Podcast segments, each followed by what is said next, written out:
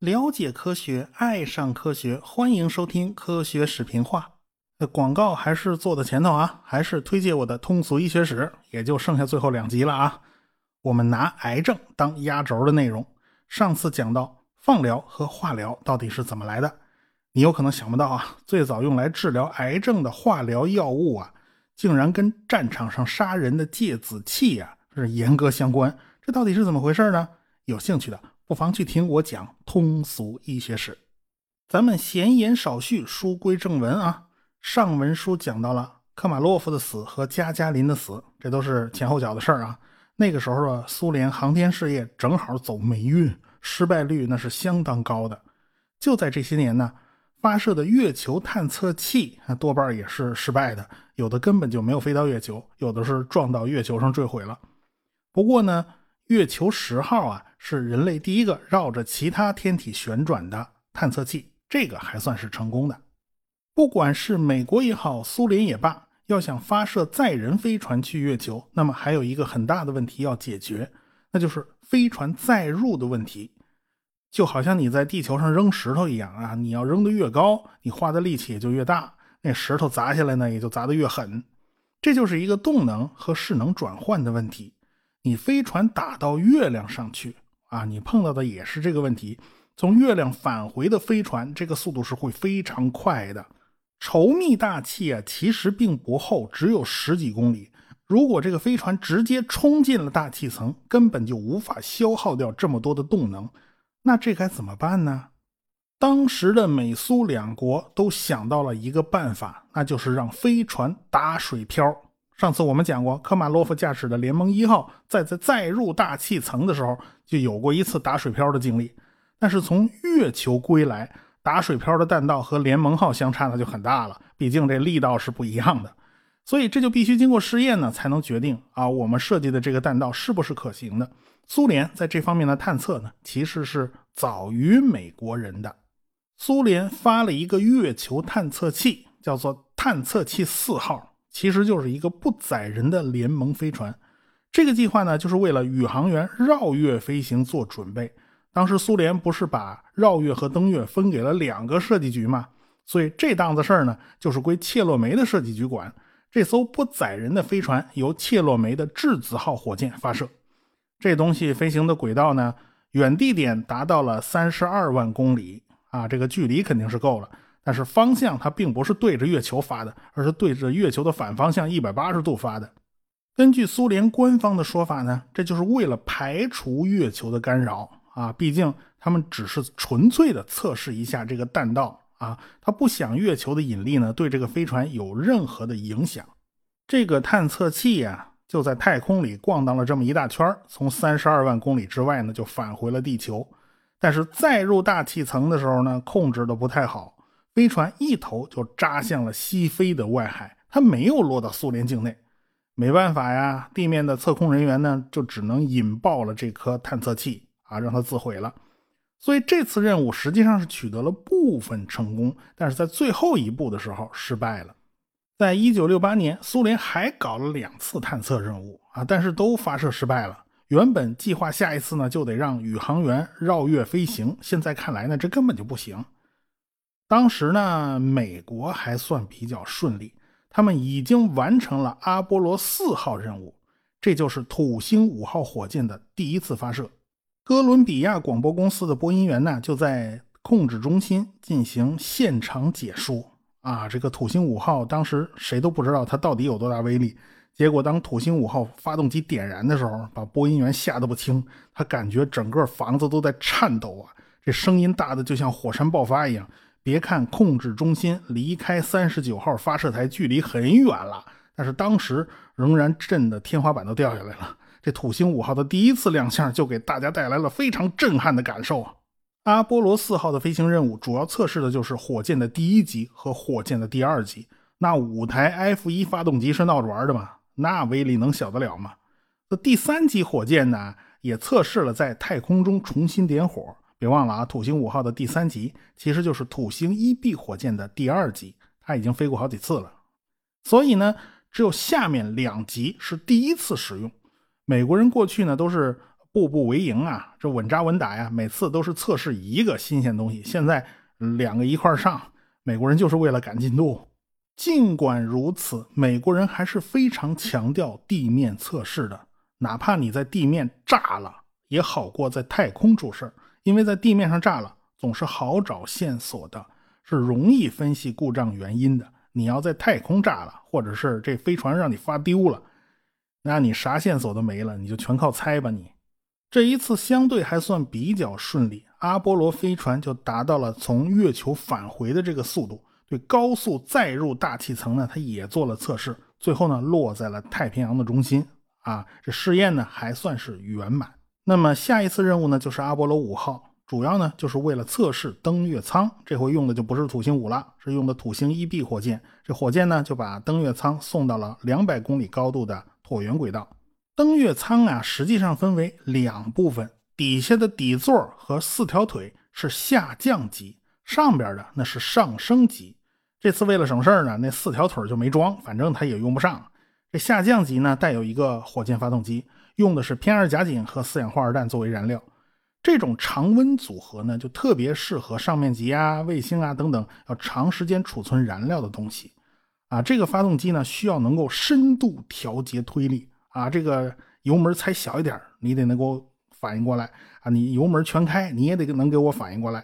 要能够灵活控制油门大小，所以这个发动机啊，跟其他发动机它就有很大的不同。这个发动机是非常重要的，我们以后肯定要讲到这东西。所以这次实验呢，就在地面控制下啊，这个下降级火箭就启动了，但是自动控制系统出了故障，开了四秒就熄火了。后来呢，地面遥控手动管理啊，这个开了两次机，还算是顺利的。上升级呢也带有发动机，因为登月如果顺利的话。是下降级背着上升级，然后开着反推火箭，轻轻地降落在月球表面。等宇航员在月球表面干完活了，这也也要回家了，那么就坐进上升级啊，屁股上发动机一点火，就把下降级给扔在月球表面了。咱回家就不带这累赘玩意儿了啊！这上升级的那个火箭发动机的推力其实不大啊，你只要把上升级加速到两点四公里每秒，它就足够脱离月球表面了。哎，就可以进入月球轨道，然后进了轨道以后，找阿波罗飞船啊，咱对接，咱汇合，然后就踏上回家之旅了。所以呢，这次测试的主要任务就是看看这两个火箭好使不好使，听话不听话。这地面控制人员啊，就控制着上升级和下降级逐渐分离。看来呢，上升级的这个火箭发动机它也是好用的。最后呢，这两部分分别坠入大气层烧毁了。哎，这实验呢就算完事儿了。这几次呢，看上去美国人手气还是相当顺的。但是下一次发射阿波罗六号的时候，它就出事儿了。问题就出在了第二级和第三级火箭用的捷二氢氧发动机上。二号发动机在工作了二百六十三秒以后，这燃烧室的压力就开始下降，到后来完全就关掉了。旁边的三号发动机它也跟着就关了。这时候，火箭上的计算机就开始协调各个发动机之间啊，就让他们互相补偿。第二级剩下的三台发动机呢，就尽量顶替灭掉的那两台，延长一下燃烧时间。你多推一会儿啊，这个效果也差不多，也能给它对付过去。但是啊，祸不单行啊，第三级啊，只有一台捷二发动机啊，你本来是老同志了，你上太空都好多次了啊，你怎么也掉链子呢？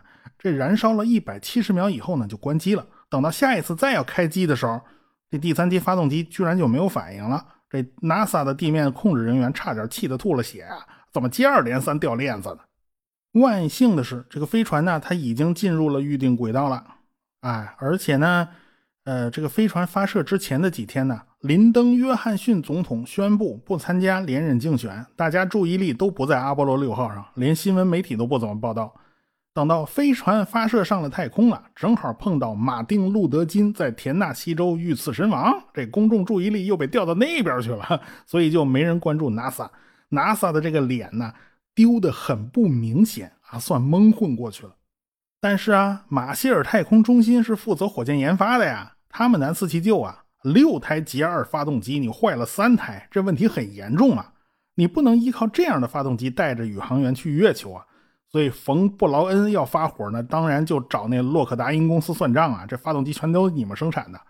负责捷二发动机生产的项目经理叫卡斯滕霍尔茨啊，他顿时就成了千夫所指了。在卡纳维拉尔角的一个大会议室里面，阿波罗计划上上下下那么多项目经理啊，一个个过来把他骂了个狗血喷头啊。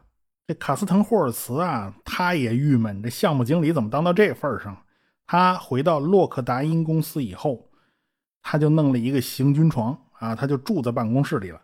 他是不是有点华为工程师那架势啊？就带着一帮工程师啊，是二十四小时不眠不休的做实验呢。这问题到底出在哪儿呢？土星五号的第二级啊，已经坠入大气层烧毁了啊。这第三级呢，在太空里飘着。你你这都不在手边啊，你怎么找原因呢？而且呢，遥测数据居然都不完整，因为捷二火箭的数据通道啊，被其他数据给占了，因为。这么多次都没出事嘛，大家就觉得捷二这个发动机应该是挺皮实的，它不会出事的，所以就没拿这捷二当回事儿。谁也没想到这一回捷二发动机掉链子掉的这么惨呢。那么大家如何去寻找故障的原因呢？办法还是有的嘛，就去看电影嘛。当时呢，现场安装了摄像机，拍了大量的电影，而且这个火箭发动机在试车台上也拍了大量的影片作为记录。大家分头去看啊，看看有没有什么端倪。这个卡斯滕霍尔茨呢，就注意到一个细节：有一段波纹管上结了冰。这根管道呢，是给发动机输送这个辅助燃料的。捷二发动机啊，是低温氢氧发动机啊，液氢是零下两百五十多度啊，液氧是零下一百八十多度。空气之中的水蒸气呀，在这个波纹管上就出现了。凝结，也就是结了一层霜，结了一层冰。这个卡斯滕霍尔茨他就知道，在地面呢，这个发动机有可能啊，因为水汽它就会结冰；但是在太空里边，那是完全真空的环境，也没有任何水汽，它是不可能结冰的。所以在地面和在太空这个环境是有差异的。难道这个问题就出在这个环境差异上吗？其实呢，这是完全有可能的。因为在地面做试验的时候，因为这个波纹管结了冰，它的振动特性就会发生改变，有可能呢，它就不太容易引起共振啊，它毕竟硬了嘛。在太空里边，它没有结冰，这蛇皮管啊，它软的，它有可能振动频率啊和发动机的振动频率啊差不多，就产生共振了，结果就导致这个管道被震断了，于是这个发动机就熄火了。洛克达因公司呢，刚好有模拟太空环境的实验室，可以模拟出高度真空的状态。这个卡斯滕霍尔茨呢，就拿了八根波纹管到这真空实验室里面去做实验。他们要复现捷二发动机在太空工作时候的那个状态，就是那个高度震动的状态。结果这八根管子全都被震断了。原来问题就出在这儿啊！解决问题的方法也很简单。那就是换用另外材料的不锈钢波纹管，也就 OK 了。大家算是长出了一口气呀。所以呢，航天系统的测试是要求非常非常严格的，因为稍有疏忽就会惹出麻烦。这也凸显出地面测试的重要性。这个时候呢，苏联人的手气来了啊，他们就扳回了一局。就在1968年的9月份，质子号火箭把探测器五号发射到了太空。前三级火箭把探测器送到了一百六十公里高的轨道上，最后呢，从地球轨道去月亮的这个路程就靠上面级自己往前推。苏联当时用的这个模块地上面级还真是挺给力的，就把这个探测器送到了地月轨道。但是呢，探测器五的轨道稍有偏差，最后呢就绕月而过，最近的时候距离月亮呢不到两千公里。这个探测器转了个大圈圈，开始返回地球。所以苏联呢，倒是先于美国找到了在大气层里面打水漂的正确方式。哎，他们在飞回地球的时候呢，还拍下了最清晰的地球照片，算是这个探测器的一个重要成果吧。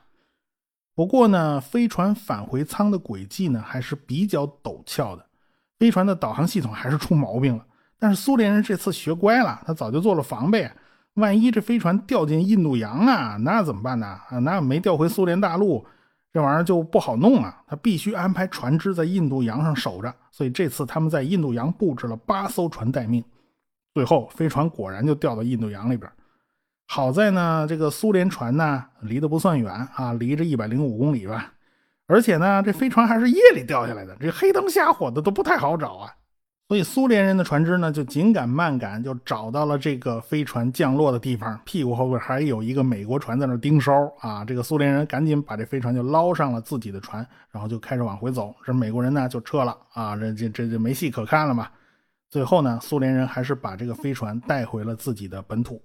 经过仔细研究吧，这个飞船载入大气层的轨道啊是非常陡峭的。如果是载人载入的话，这人肯定是吃不消的。好在这飞船呢是无人的，但是飞船上无人不能说没有生物啊，它还是携带了一些生物参与绕月飞行的。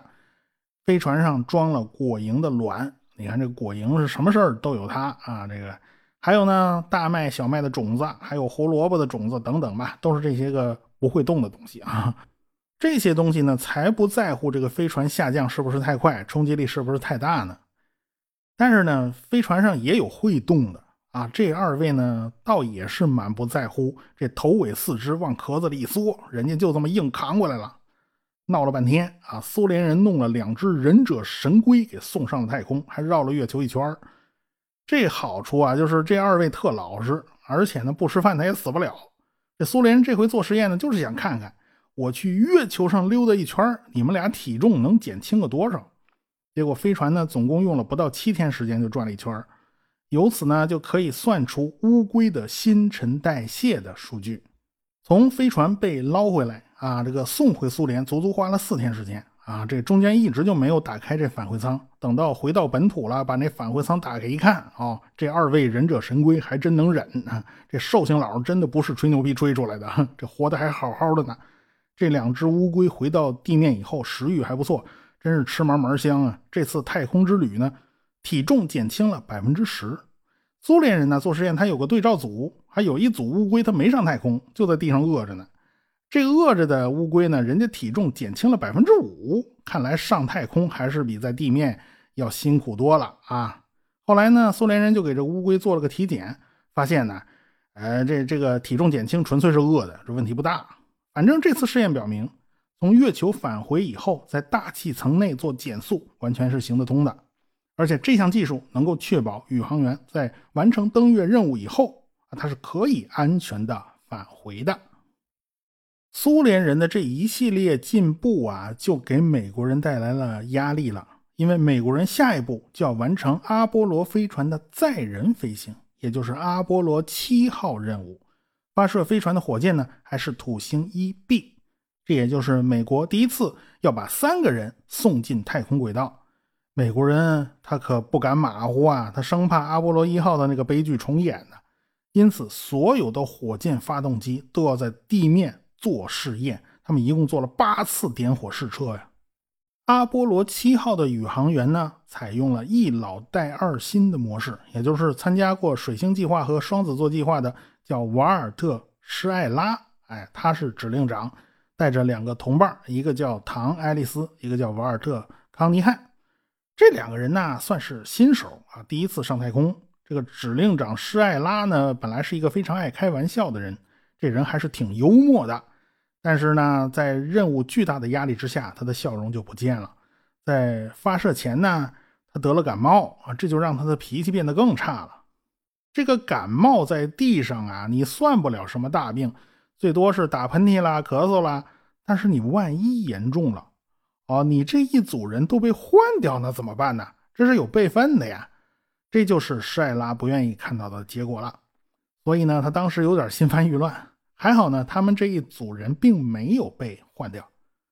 到了一九六八年的十月十一号，这三个人呢就坐进了阿波罗七号飞船的座舱里边。这一次啊，航程是很漫长的，要足足在太空里面生活十一天。尽管新的阿波罗飞船呢，就比双子座飞船要宽敞多了，也舒适多了，但是在太空里边，它的确是很憋屈的啊！你不能起身找个宽敞地方，那四仰八叉往下一躺啊，那那是不可能的，你只能缩着。五星一 B 火箭的起飞呢非常平稳啊，宇航员们就比乘坐双子座飞船它要舒服多了。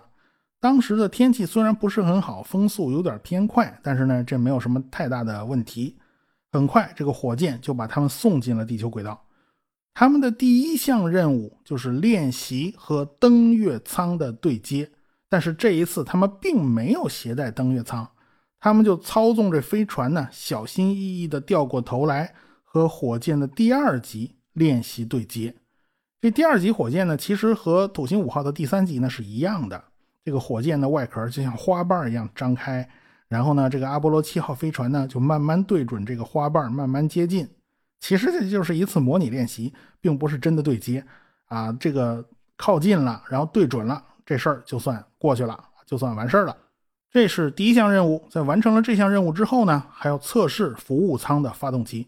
这个发动机是很关键的，因为飞船要飞到月球附近以后，靠这个发动机反推，这个飞船才能减速，然后就被月球的引力所捕获，变成绕月飞行。